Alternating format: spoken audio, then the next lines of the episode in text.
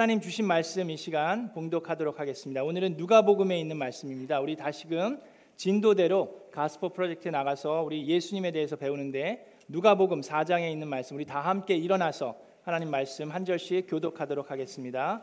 4장 21절부터입니다. 제가 한 절 읽고 여러분들이 한 절 읽고 하겠습니다. 예수께서 그들에게 말씀하셨다. 이 성경 말씀이 너희가 듣는 가운데서 오늘 이루어졌다. 사람들은 모두 감탄하고 그의 입에서 나오는 은혜로운 말씀에 놀라서 이 사람은 요셉의 아들이 아닌가 하고 말하였다. 그래서 예수께서 그들에게 말씀하셨다. 너희는 틀림없이 의사야, 네 병이나 고쳐라 하는 속담을 내게 다 끌어대면서 우리가 들은 대로 당신이 가버나움에서 했다는 그 모든 일을 여기 당신의 고향에서도 해보시오 하고 말하려고 한다. 예수께서 또 말씀하셨다. 내가 진정으로 너희에게 말한다. 아무 예언자도 자기 고향에서는 환영을 받지 못한다. 내가 진정으로 너희에게 말한다. 엘리야 시대에 3년 6개월 동안 하늘이 닫혀서 온 땅에 기근이 심했을 때에 이스라엘의 과부들이 많이 있었지만 하나님이 엘리야를 그 많은 과부 가운데 다른 아무에게도 보내지 않으시고 오직 시돈에 있는 사렙다 마을의 한 과부에게만 보내셨다. 또 예언자 엘리사 시대에 이스라엘의 나병 환자가 많이 있었지만 그들 가운데서 아무도 고침을 받지 못하고 오직 시리아 사람 나만만이 고침을 받았다. 회당에 모인 사람들은 이 말씀을 듣고서 모두 화가 잔뜩 났다. 그래서 그들은 들고 일어나 예수를 동네 밖으로 내쫓았다. 그들의 동네가 산 위에 있으므로 그들은 예수를 산 벼랑까지 끌고 가서 거기에서 밀쳐 떨어뜨리려고 하였다. 함께 있습니다. 그러나 예수께서는 그들의 한 가운데를 지나서 떠나가셨다. 아멘. 자, 우리 앉, 으시기 전에 인사를 하는데 우리 Happy Mother's Day 인사하면서 꽃을 달고 계신 분들이 있습니다. 그분들이 어머니들이십니다. 그래서 우리 어머니들에게 특별히 Happy Mother's Day 그러면서 어, 인사 나누시기 바랍니다. 잘 오셨습니다. 반갑습니다. 하늘 복 많이 받으세요. Happy Mother's Day. 네, 감사합니다. 자, 우리 어머니들은 잠깐만 일어나 주, 그, 그 자리에서 일어나 주시고, 우리 어머니들이 없었으면 우리가 어떻게 이 자리에 있겠습니까? 우리 어머니들을 위해서 뜨거운 어, 기쁨과 감사의 박수, 우리 Happy Mother's Day. 네. 네.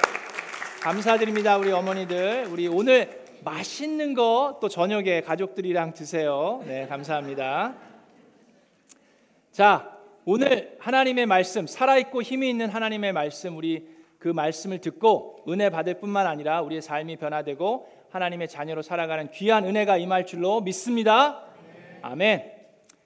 자, 제가 설교를 하면서 말씀을 전하면서 오늘은 회당의 그 1세기에 예수님이 갈릴리 지역에 갔던 그 회당을 우리가 상상을 해야 돼요. 그래서 제가 막 왔다 갔다 하면서 여러분 자리에 갔다가도 뭐 들어오고 그럴 거니까 여러분 놀래지 마시고 말씀에 집중해 주시면 됩니다. 자, 여러분 고향에서 누가 뭐 어, 아주 유명한 대학교에 붙었든지 아니면 경사 뭐 이렇게 축하할 만한 일이 있으면 어떠, 어떻습니까? 그 고등학교 같은 데서 이렇게 배너 같은 거 걸어놓고 경축 뭐 해갖고 뭐 어? 서울대 입학 뭐 그런 거 해놓고 그렇게 축하하고 환영하지 않습니까? 예수님께서 지금 본문 말씀에 하나님의 사역을 하시다가 한 1년여 만에 갈릴리 지역 자기가 자랐던 나사렛 동네로 돌아오셨어요. 그러면 그 지역에 예수님이 어렸을 때부터 보아왔던 사람들이 환영해야 되는 거 아닙니까? 그렇죠? 축하해주고 환영해야 되는데 도리어 예수님을 배척하는 일이 아예 죽이려고까지 하는 일이 오늘 본문 말씀에서 일어나고 있습니다. 그래서 왜 이런 일이 일어나는지 우리가 한번 들여다보도록 하겠습니다. 자, 예수님께서는 30년 동안 아무런 사역을 하지 않으시고 조용히 부모님에게 순종하면서 갈릴리 지역에서 생활하셨어요. 그러다가 하나님의 때가 됐을 때 남쪽에 요단강 쪽으로 떠나십니다. 그래서 침례 요한에게 침례를 받으셨죠. 여러분 말씀을 통해서 우리가 배웠죠. 그때 성령이 임하셨습니다. 그거를 비둘기처럼 임하는 성령을 보았고 그 다음에 40일 동안 금식하시면서 기도하시고 성령에 이끌려서 사탄의 시험을 무찔르셨습니다. 그렇죠? 누가복음에 보면 그 사탄의 시험을 무찌르자마자 갈릴리로 온 것처럼 보이지만 그것은 아니고 한 1년 정도 남쪽 지방에서 사역을 하셨어요. 그게 요한복음 1장부터 4장에 나와 있는 말씀입니다. 자, 그런데 예수님께서 여러 곳을 다니시면서 말씀을 가르치시고 기적을 베푸셨는데 사역을 하셨는데 예수님의 그 말씀에는 다른 랍비 선생님들과 차이점이 있었습니다. 어떤 차이점이 있었을까요? 예수님은 권위를 가지고 말씀을 전하셨고 기적을 베푸셨어요. 그 얘기는 누구에게서 들은 얘기, 누구에게서 배운 것을 전하시는 게 아니었어요. 너의 죄가 용서를 받았다라고 선포를 하셨어요. 하나님께서 너의 죄를 용서해 주기를 원한다라고 얘기한 게 아니라 너의 죄는 사함을 받았다라고 선언을 하셨어요. 권위를 가진 것처럼 다른 사람에게 받은 게 아니라 본인의 권위로 말씀하시고 기적을 행하셨어요. 그래서 많은 사람들이 그것을 보면서 예수님을 칭송하고 예수님에 대해서 관심을 가지기 시작했습니다. 자, 그런 상황이에요. 그리고 1년 정도가 지나면서 사역을 하시다가 다시금 북쪽 갈릴리 지역 예수님이 자랐던 그 나사렛 회당에 오셔서 말씀을 전하시는데 오늘 본문 말씀에 보니까 여기 보니까 늘 하시던 대로 16절에 회당에 들어가셔서 예배를 드리셨다라고 되어 있습니다. 그 얘기는 예수님도 어렸을 때 자라면서 나사렛에 있는 회당에서 항상 안식년 때는 들어가셔서 예배를 드리신 거예요. 자, 근데 오랜만에 나타나셨습니다. 근데 여러분, 우리가 이 본문을 이해하기 위해서 왜 이 사람들이 화를 냈는지를 이해하기 위해서는 그 당시에 이그 문화와 배경을 이해하는 게 필요합니다. 여러분, 회당과 성전과는 차이점이 있습니다. 그 차이점 아세요? 자, 성전은 예루살렘 한 군데만 있는 딱 하나밖에 없습니다. 그 성전에서만 모세의 율법에 따라서 제사를 지낼 수 있었어요. 짐승을 잡고 번제를 드릴 수 있는 것은 성전에서만 할 수 있습니다. 자, 그런데 주전 BC 586년도에 바벨론이 예루살렘을 침략하고 무너뜨리면서 성전을 무너뜨렸어요. 그래서 유대인들이 디아스포라가 시작됐습니다. 곳곳으로 흩어져서 살게 됐어요. 근데 곳곳에 흩어져서 거기다 뭐 다 여기저기 성전을 지을 수는 없고 모여서 소그룹으로 모인 것이 회당입니다. 곳곳에 회당을 지어놓고 거기서 안식일 때마다 모여서 하나님의 말씀을 읽고 랍비가 말씀을 가르쳤어요. 선생님들이. 자, 근데 이 회당은 뭐 지금처럼 풀타임 뭐 목회자가 있어서 그 한 사람이 계속 말씀을 가르친 게 아니라 그 지역에 말씀을 가르칠 수 있는 선생님들이 돌아가면서 말씀을 가르쳤습니다. 회당은 평신도들이 그러니까 어떻게 지금 얘기하면 이제 그 집사님들이 장로들이 이제 회당을 관리했어요. 지금처럼 이렇게 보수가 필요하면 공사도 하고 깨끗하게 치우고 또 회당장이 있었는데 그 회당장이 오늘 누가 말씀을 전할지를 정할 수 있는 사람입니다. 그리고 랍비들이 여기저기 다녔기 때문에 사도 바울처럼 여러 회당에서 다니고 또 다른 지역에 있는 랍비가 오늘 우리 지역으로 오면 그 사람에게 회당장이 말씀을 가르칠 수 있는 그 특권을 주었어요. 그런 일들이 있기 때문에 바울도 회당을 돌아다니면서 말씀을 전했고 예수님도 여러 회당을 다니면서 말씀을 가르치셨습니다. 그리고 회당은 그렇게 안식일에 말씀을 배우는 장소뿐만 아니라 주중에는 우리 뭐 preschool처럼 어린 아이들이 학교처럼 사용하기도 됐어요. 그래서 모세의 율법을 아이들에게도 가르쳐 주고 했고 또한 그 지역의 법정으로서 그 court처럼 거기서 무슨 재판이 일어나기도 하고 유대인들을 그렇게 보호하고 관리하는 그런 아주 중요한 장소였습니다. 자, 이해가 되시죠? 자, 그 갈릴리 지역 회당에 이제 오늘 안식일이 돼서 사람들이 모였는데 예수님께서 등장을 하신 겁니다. 근데 오랜만에 나타나셨어요. 그 그 분위기라고 좀 생각을 하셔야 돼요. 자, 그래서 오늘은 여러분들이 그 회당에 와 있다고 생각하시면 됩니다. 자, 사람들이 이제 수근수근 거려요. 아, 우리 회당 저기 보수 공사하는데 도대체 언제 끝난대? 뭐 그런 얘기도 하면서 한 한 두 달 걸린다는데 아, 좀 빨리 됐으면 좋겠다. 뭐 화장실도 못 쓰는데 뭐 그런 얘기도 하면서 어, 근데 오늘은 누가 말씀 전하신대요? 아세요? 어, 예수. 어, 그래. 우리랑 같이 자랐던 그 예수? 어, 나도 알아. 예수 어렸을 때 같이 같이 뭐 놀기도 하고 그랬는데 그 예수가 한동안 안 보이더니 오래간만에 돌아왔네요. 예수가 오늘은 말씀 가르친대요. 근데 그거 들었어요? 예수가 남쪽에 갔다가 침례 요한 있잖아요. 침례 요한한테 침례를 받았대요. 세례가 아니라 침례를 받았대. 네, 침례를 받았는데 그때 성령이 임했대네. 그 들으셨어요? 그때 어떤 분이 아 나도 들었는데 예수가 침례만 받은 게 아니라 마귀를 쫓았대요. 그거 들으셨어요? 못 들으셨구나. 어, 마귀를 쫓았대요. 그리고 뿐만 아니라 병든 사람들 병든 사람을 고쳐줬대요. 어 그래? 와 예수가 그런 일 대단하네. 내가 어렸을 때 좀 봤는데 좀 진짜 대단한 것 같아. 오늘 무슨 얘기를 하는지 좀 들어봐야 되겠네. 그런 식으로 지금 분위기가 잡히고 있는 거예요.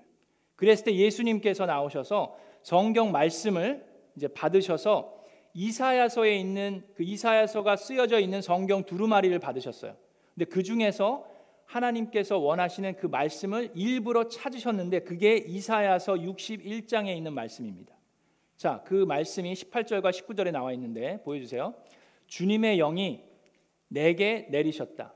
주님께서 내게 기름을 부으셔서 가난한 사람에게 기쁜 소식을 전하게 하셨다. 주님께서 나를 보내셔서 포로 된 사람에게 해방을 선포하고 눈먼 사람들에게 눈뜸을 선포하고 억눌린 사람들을 풀어주고 주님의 은혜의 해를 선포하게 하셨다라고 말씀하셨어요. 자, 그러면서 예수님께서 아주 어마어마한 말씀을 하시는데 그 말씀은 이 성경 말씀이 너희가 듣는 가운데 오늘 이루어졌다라고 선언하십니다. 자, 이 이사야서에 있는 말씀은 무슨 얘기냐면 앞으로 구약에 예언한 말씀인데 메시아에 대한 예언의 말씀입니다. 세 가지의 말씀이 있는데 그 메시아는 선포자라는 얘기고 치유자라는 얘기고 우리를 구원할 구원자라는 얘기를 하는데 예수님께서 이 말씀을 하면서 지금 우리가 말씀을 듣고 있는 오늘 이 말씀이 이루어졌다라고 얘기합니다.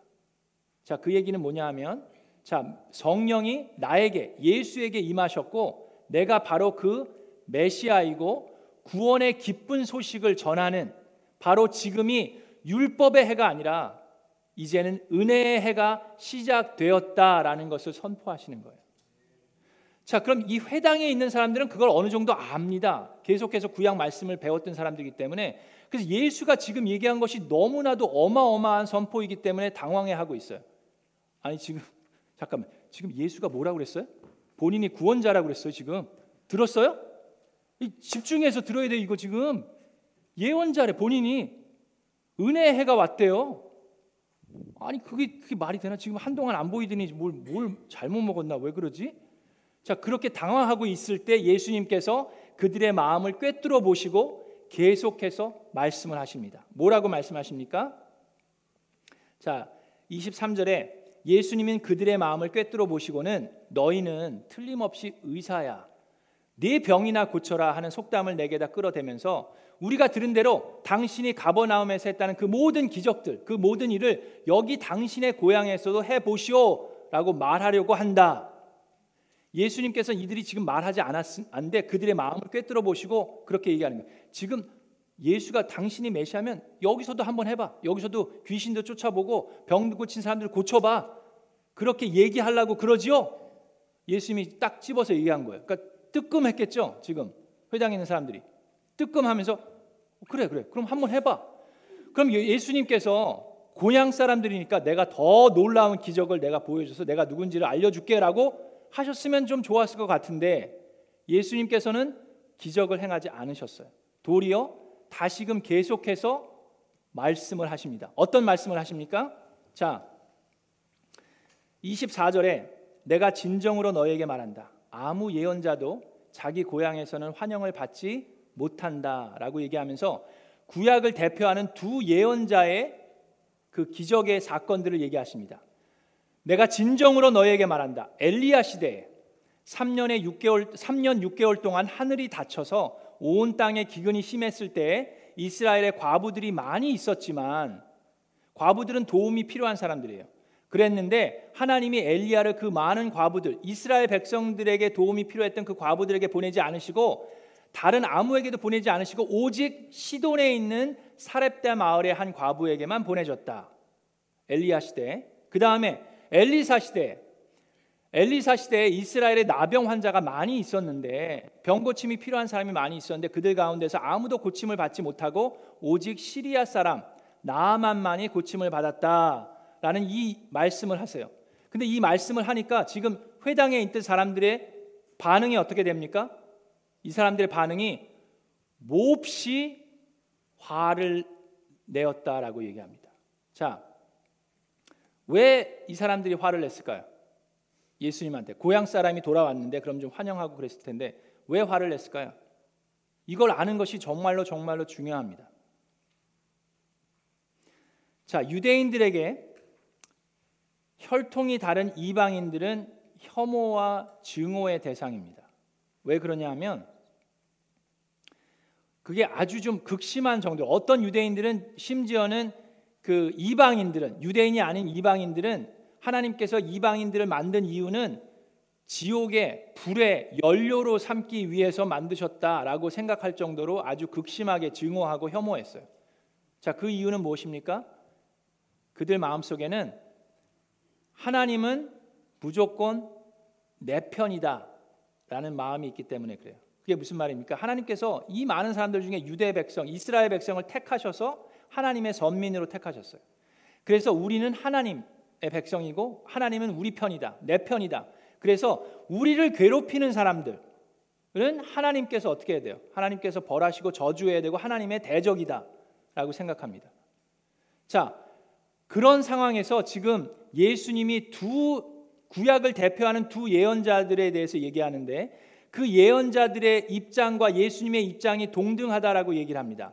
엘리야 시대도 그렇고 엘리사 시대도 그랬고 엘리야와 엘리사 시대 때 지금 여기 모여 있는 이 갈릴리 지역 북이스라엘의 사람들은 하나님의 예언자의 말씀에 귀담아 듣지 않았어요. 하나님을 경외하지 않았습니다. 도리어 우상을 숭배했어요. 그래서 가뭄이 3년 반 동안 있었던 겁니다.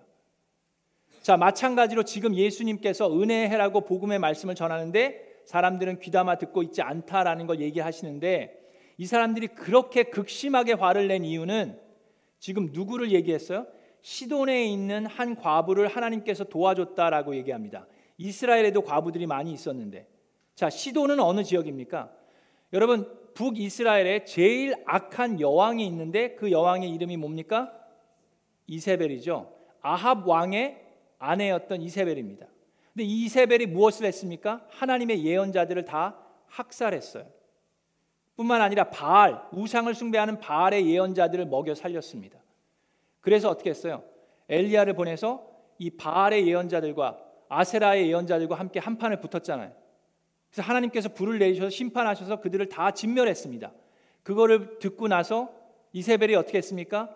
극심하게 화를 내며 회개한 게 아니라 화를 내고 도리어 엘리야를 죽이겠다고 했던 그 극악무도한 여왕이 바로 이세벨인데 그 시도는 바로 이세벨의 고향이에요. 근데 하나님께서 이스라엘에도 과부들이 많은데 왜 하필 시돈에 있는 그 과부를 도와준 얘기를 지금 하냐고요. 예수님이. 하나님은 내 편이어야 되는데 마치 우리를 괴롭힌 우리의 원수 편인 것처럼 얘기하는 거예요. 그 다음에 누구를 얘기합니까? 시리아의 장군 나아만을 얘기합니다. 그 당시에 이스라엘에도 나병이 걸린 사람들이 많이 있었어요. 치유가 필요한 사람이 많이 있었는데 하나님이 엘리, 그 엘리사를 거기 보낸 게 아니라 오직 시리아, 시리아가 이스라엘을 침략하고 침공하고 사람들을 죽이고 빼앗아 갔던 사람인데 그 장군이 나병에 걸렸으면 얼씨고 잘 됐다. 더 아프게 해야 되지는 하지는 못할 망정 그 장군을 하나님께서 치유하셨다는 얘기를 하는 겁니다. 그러니까 마치 하나님이 우리 편이 아니라 우리의 원수 편인 것처럼 지금 예수님이 얘기하는 것으로 이 회당에 있는 사람들은 받아들이고 있는 거예요. 이해가 되십니까? 그러니까 화가 났어요. 당신이 메시아는 무슨 메시아야? 일로 와봐. 그래서 예수님을 회당에서 내쫓았을 뿐만 아니라 그 회당이 산 위에 있었기 때문에 벼랑으로 끌고 가서 예수님을 밀어서 죽이려고까지 함께 고향에서 자랐던 그 예수를 죽이려고까지 하는 정도가 됐습니다. 여러분, 여기서 중요한 게 있습니다. 그런 그 사람들에게 예수님은 왜 기적을 행하면서 더 이상 설득하거나 설명하지 않았을까요? 여러분, 우리가 알아야 하는 게 있습니다. 하나님이 누구 편입니까? 하나님이 누구 편이에요? 여러분, 그 구약에 보면 그러면 구약에 있는 하나님은 이스라엘 백성을 택하셨으니까 이스라엘 백성의 편이고 지금 예수님 말씀하는 거 보니까 예수님이랑 엘리야, 엘리사는 이방인들, 유대인들이 아닌 이방인들 편이고 그렇습니까? 그래요? 자, 지금 편가르기 하고 있는 이 회중에게 예수님께서는 무엇라고 말씀하십니까? 지금은 하나님이 내 편, 네 편을 따질 때가 아니라 지금은 바로 우리 모두가 기쁨의 은혜의 소식, 구원의 소식을 들을 바로 은혜의 때이다라고 예수님께서는 말씀하시는 거예요. 심령이 가난한 자들에게 기쁨이 될 수 있는 구원의 소식이 선포되고 있다. 죄의 포로로 살고 있는 사람들에게 해방의 소식을 전할 수 있는 바로 그때가 지금이다. 예수님께서는 은혜의 때라고 선포하고 있는데 이 회중들은 지금 하나님은 내 편이다, 네 편이다를 따지고 있는 거예요. 여러분 그런데 안타깝게도 지금도 2023년 지금도 많은 유대인들은 예수님을 그리스도로 받아들이지 않고 있습니다. 그 당시에 갈릴리에 모였던 그 유대인들은 어느 정도 좀 이해가 돼요. 저는 예수님은 어렸을 때부터 봤는데 뭐 본인이 갑자기 한동안 안 보이다가 나타나서 메시아라고 그러고 기적도 안 보여주면서 성경 말씀 인용해 갖고 막 이렇게 얘기하니까 좀 안 믿겨지는 거 좀 이해는 되는데 지금은 예수님께서 분명히 죽으시고 부활하신 표징을 보여주셨음에도 불구하고 아직까지도 예수님을 그리스도로 받아들이지 않는 유대인들이 너무나도 많이 있습니다. 그건 이해가 안 돼요. 왜 그렇습니까? 이것 또한 여러분들 이해하는 게 필요해요. 이걸 알아야 우리가 제대로 그들을 이해할 수 있습니다. 왜 지금도 유대인들은 예수님을 메시아로 그리스도로 구약 성경을 그렇게 매일매일 묵상하는 사람들이 왜 예수님을 받아들이지 않습니까? 그것은 궁금하세요? 별로 안 궁금해 하시네. 아, 할, 얘기하고 싶은 마음이 그냥 있다가도 궁금해요. 아, 그럼 해야지. 예, 궁금하시네. 오케이. 그럼 해야죠. 자. 구약 성경에 앞으로 오실 메시아에 대한 예언의 말씀들이 많이 수백 가지가 있어요. 근데 예수님께서 오심으로 인해서 그 많은 예언의 말씀들이 이루어진 것들이 참 많이 있습니다. 그런데 아직 이루어지지 않은 것들도 있습니다. 그럼 아직 이루어지지 않은 것들은 언제 이루어집니까? 예수님께서 재림하실 때 이루어집니다. 그런데 유대인들에게는 예수님이 하신 표정 분명히 그것은 표정인 것을 인정해요. 그럼에도 불구하고 아직 이루어지지 않은 것들이 있기 때문에 예수님은 메시아가 될 수 없다라고 이야기합니다. 구체적인 예를 몇 가지만 들어볼게요. 자, 예수님께서 이루신 그 구약의 그 예언들은 뭡니까? 창세기 3장 15절에 뭐라고 그랬어요? 메시아는 여자의 후손으로 나올 거라고 그랬는데 예수님께서 동정녀 마리아에게 나셨어요. 그것도 이루셨고 이사야서에는 메시아의 출생 방식과 그의 사역과 그의 죽음, 십자가의 죽음에 대해서 자세히 나와 있고 예수님께서 그것을 완벽하게 다 이루어 주셨습니다. 미가서에는 그 메시아의 출생 장소에 대해서도 등등 나와 있어요. 그 모든 것들이 예수님을 통해서 다 이루어졌습니다. 자, 그런데 예수님을 통해서 이루어지지 않은 예언들도 있어요. 그 중에 하나가 뭡니까?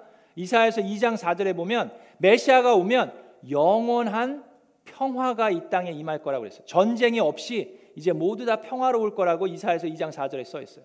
근데 예수님이 오시고 부활하셨는데 전쟁이 종료됐습니까?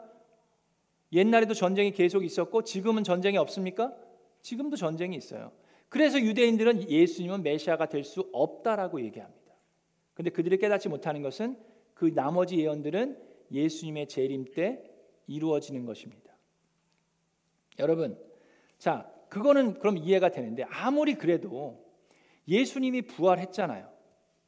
죽으시고 부활했잖아요. 그러면 믿어야 되는 거 아닙니까? 그래서 많은 사람들이 믿는데.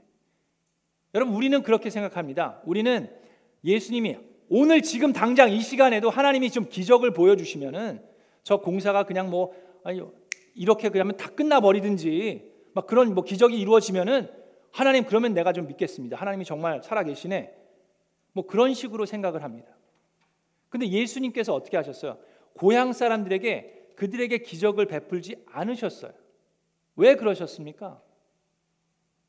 자, 그들에게 필요한 것이 무엇인지 그들의 마음을 예수님께서는 꿰뚫어 보셨는데 지금 그들에게 필요한 것은 그들의 문제는 증거 부족이 아니라 굳어진 마음인 것을 예수님께서는 아셨어요. 그럼 굳어진 마음을 갖고 있는 사람들은 아무리 표징을 보아도 도리어 그것이 방해가 되고 더 큰 표징을 요구하게 돼 있습니다. 그것이 말씀에 기록돼 있어요. 요한복음 11장을 보겠습니다. 요한복음 11장 45절부터 47절을 보면 마리아에게 유대인들이 옵니다. 왔다가 예수께서 하신 일을 본 유대 사람들 가운데서 많은 사람이 예수를 믿게 되었다. 자, 거기 그대로 보여주세요. 자, 이때가 언제입니까? 왜 유대인들이 마리아에게 왔습니까? 요한복음 11장에 사건이 있는데 마리아의 형, 그 형제 나사로가 아파서 죽게 됐어요. 그래서 유대인들이 마리아를 이렇게 위로하려고 몰려들었습니다. 근데 그 왔다가 예수께서 하신 일, 예수께서 하신 일은 무엇입니까? 죽은 나사로를 부활시키 살리신 사건이에요. 나사로가 나흘 동안이나 무덤에 있어서 이제 썩어서 냄새가 나는데 예수님께서 나타나셔서 나사로를 살리셨어요. 그 일을 본 유대 사람들 가운데서 많은 사람들이 예수님을 어떻게 했다고요? 믿게 돼. 당연하죠. 부활을 목격했는데 다음 절을 보여주세요. 46절에 보니까 그러나 그러나 그 가운데 몇몇 사람은 바리세파 사람들에게 가서 예수가 하신 일을 그들에게 알렸다. 47절에 그래서 대제사장들과 바리세파 사람들은 공의회를 소집하여 말하였다. 그러면 예수가 정말 부, 죽은 나사로를 살리셨어. 그가 정말 하나님의 아들이야. 메시아야. 그러면서 어떻게 합니까? 회개하고 예수님을 받아들이는 것이 당연할 것 같은데 그들은 어떻게 했어요? 이 사람이 표징을 많이 행하고 있으니 어떻게 하면 좋겠습니까? 자, 여기도 중요한 게 있습니다. 여러분, 저를 보세요. 잘, 잘 보세요. 지금 유대인들도 예수님이 행한 기적들이 표징이라는 것에 대해서는 반발하지 않습니다. 그걸 의심하는 게 아니라 이것은 표징이다. 이것은 오직 하나님만이 할 수 있는 거라는 것을 인정하고 있어요, 지금. 그럼에도 불구하고 그들은 어떻게 했습니까? 이걸 어떻게 해야 되냐 의논하고 있어요. 그러면서 결국 그들이 내린 결정은 뭡니까? 11장 20, 53절에 그날로 그들은 예수를 죽이려고 모의하였다. 부활을 목격하고 나서도 뭐 했어요? 회개하고 받아들인 게 아니라 죽이려고 모의했습니다. 그런 마음을 예수님께서 꿰뚫어 보시고 그들에게는 더 이상 기적을 행하지 않으셨어요. 그러면서 예수님께서 요한복음 12장 37절에 말씀하십니다. 예수께서 그렇게 많은 표징을 그들 앞에 행하셨으나 그들은 예수를 믿지 아니하였다. 그들의 마음이 굳어져 있기 때문입니다. 이미 예수님을 믿지 않기로 결단을 내린 사람들이에요. 그래서 누가복음 11장 29절에 예수님께서 이렇게 얘기하십니다. 이 세대는 악한 세대다. 이 세대가 표징을 구하지만 이 세대는 요나의 표징밖에는 아무 표징도 받지 못할 것이다. 요나의 표징은 뭡니까? 요나가 물고기 뱃속에서 3일 동안 있다가 뱃속에서 나왔죠. 요나의 표징은 뭐 예수님께서 십자가에 죽으시고 사흘 만에 부활하시는 그 표징을 얘기합니다. 그 표징 외에는 이제 더 이상 이들에게 보여줄 것이 없다라고 얘기하셨는데 예수님은 그 죽으시고 부활하신 표징을 이들에게 보여주셨어요. 자, 그럼에도 불구하고 예수님을 거절하는 사람들이 그 당시에도 그리고 2023년 오늘도 우리 주변에 많이 있습니다. 여러분 오늘 본문 말씀이 오늘을 살고 있는 저와 여러분에게 주시는 말씀은 무엇입니까? 우리가 무엇을 받아야 합니까? 어떻게 살아야 합니까? 오늘 이 자리를 떠나면서 여러분 어떻게 해야 합니까? 우리의 마음도 점점 굳어져 갈 수 있습니다. 교회를 오래 다닌다고 해서 마음이 더욱더 열리는 게 아니에요. 자연스럽게. 유대인들이야말로 회당에서 매주 매주 안식일마다 예배를 드린 사람들입니다. 근데 그들의 마음은 이미 굳어져 있었어요. 우리의 마음이 굳어지면 어떻게 되는지 아세요? 그러면 네 편 내 편을 가리면서 결국에는 예수님을 교회에서 쫓아낼 수도 있고 아니면 예수님으로부터 멀어져 떠나갈 수도 있습니다. 제가 지난주에 어디를 갔다 왔습니까? 우리 형제교회 포도원 교회를 다녀왔습니다. 같은 침례 교회고 또 같은 가정 교회를 하는 오랫동안 같이 동역하는 우리 형제 교회입니다.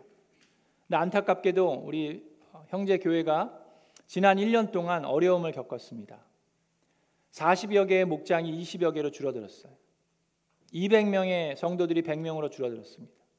그러는 가운데 하나님께서 주신 말씀을 가고 가지고 담대히 가서 말씀을 전했고 또 은혜 예배가 되었습니다. 그래서 거기 목자님 한 분이 이런 어, 메일을 주셨어요. 미라클랜드 성도 여러분, 또 목사님 감사의 마음을 어떻게 표현할 수 있을지 모르겠습니다. 주일 예배를 통해 회복시키시는 주님의 은혜를 경험했습니다. 그리고 주님의 따뜻한 임재를 경험했습니다. 폭풍과 바람은 여전하겠지만 주님께로 가는 그 길을 두려워하지 않고 곁길로 가지 않고 묵묵히 오너라 하시는 주님을 주목하며 그 길을 걸어가겠습니다. 잘 하려고 애쓰기보다 주님을 바라보며 주님께 맡기는 연습을 하겠습니다. 많이 많이 감사합니다. 짧게 메시지를 보내주셨어요. 자, 그래서 예배가 마친 다음에 식사를 하면서 좀 물어봤습니다. 왜 이런 어려움이 있는지. 근데 한 분이 이렇게 얘기를 하세요. 떠나신 분들이랑 관계가 있으니까 한번 물어봤대요. 전화해서 왜 떠났냐고 물어봤답니다. 근데 그분이 뭐 곰곰이 생각하시더니 나도 잘 모르겠어요. 그렇게 얘기하시더래요. 그러니까 꼭 꼬집어서 어떤 사건 때문에 떠난 게 아니라 그냥 여러 가지가 겹쳐서 그런 것 같다. 뭐 그렇게 얘기를 하시더라고요. 그랬더니 그걸 듣고 있던 다른 분이 또 얘기하십니다. 목사님, 제 생각에는 성도님들은 다 목사님이 자기 편이 되기를 원하는 것 같습니다. 근데 뭐 200명 성도가 어떻게 다 목사님이 자기 편이 되겠어요? 그러니까 그게 뭐 섭섭하고 뭐 서운한 게 좀 쌓이다가 그렇게 된 거 아닌가 하는 생각이 듭니다. 라고 얘기를 하세요. 그래서 이 여기저기 얘기를 들으면서 근황을 보니까 작년 1년 전에 제가 여러분들과 나눴던 그 말씀이 생각이 났습니다. 여러분 제가 1년 전에 우리 팬더믹 당시에 교회를 침투하고 있는 아주 심각한 전염병이 돌고 있다라고 말씀드렸는데 그거 기억나십니까? 코로나 바이러스보다 훨씬 더 전염률이 높고 치사율이 높은 병이 있는데 그게 무슨 병입니까? 섭섭병. 섭섭병이 왜 생깁니까? 서운의 바이러스가 침투할 때 생깁니다. 서운의 바이러스도 변종이 있다고 그랬죠? 그게 뭐예요? 서러워 바이러스. 서운이 쌓이면 서러워집니다. 그러다가 화가 나요. 화가 나면 어떻게 돼요? 네 편 내 편 가리다가 예수님을 쫓아내든지 예수님으로부터 멀어지든지 할 수가 있어요, 없어요? 있습니다. 여러분, 그 섭섭병은 그 어디에도 뭐, 뭐 이면되는 건 없어요. 우리 미라클랜드 교회도 51년이 있었던 교회입니다. 여러분, 우리 교회도 뭐 목사든 목자님이든 집사님이든 여러분 잘 아셔야 되는 게 목자님에 대해서 집사님에 대해서 목사에 대해서 서운하거나 섭섭한 마음이 있을 수도 있고 없을 수도 있는 게 아니라 언젠가는 분명히 여러분 서운할 겁니다. 저도 여러분한테 섭섭할까 두려워요. 분명히 올 거예요. 자, 근데 그랬을 때 우리가 어떻게 해야 됩니까? 마음의 중심을 잡고 무엇에 집중해야 합니까? 하나님께서 부어주신 사명에 집중해야 됩니다. 예수님께서 어떻게 하셨어요? 예수님께서 그들을 설득하려고 그들에게 설명하고 그들에게 더 큰 기적을 베풀려고 노력하지 않으셨어요. 예수님은 그들을 혼내지도 않았습니다. 그들을 꾸짖지도 않으셨어요. 그들을 벌하지도 않으셨고 묵묵히 예수님의 사명의 길을 떠나가셨습니다. 예수님께서 집중하신 것은 무엇입니까? 심령이 가난한 자들에게 집중하셨습니다. 유대인들의 가장 큰 문제가 그거였어요. 그들은 심령이 가난한 것이 아니라 심령이 부유했습니다. 그들은 죄의 포로로 살고 있다라는 걸 깨닫지 못했어요. 왜요? 그들은 스스로 의로운 자였습니다. 우리처럼 율법을 지키는 사람이 어디 있나? 우리는 의로운 자고 우리의 눈은 뜨여 있고 저들의 눈은 어두움 가운데 있다라고 생각했습니다. 그들의 교만으로 가득 차 있기 때문에 예수 그리스도가 바로 앞에 있는데도 메시아를 알아보지 못했고 하나님의 말씀이 선포됐는데도 듣, 고도 이해하지 못했습니다. 우리 사랑하는 미라클랜드 성도 여러분, 지금은 은혜의 해입니다. 지금은 우리 모두가 구원의 기쁨으로 가득 찰 수 있는 바로 그 은혜의 시대입니다. 하나님께서 바로 그 은혜의 시대라고 우리를 부르셔서 그 사명의 자리로 부르셨고 우리는 그 사명을 붙들고 나아가야 합니다. 섭섭병의 백신이 뭐라고요? 성령 충만 백신이 있습니다. 말씀을 묵상하고 기도하면서 그 사명을 붙들고 교회를 일으켜 세우는 귀한 미라클랜드 성도 여러분들 되기를 주님의 이름으로 축원합니다.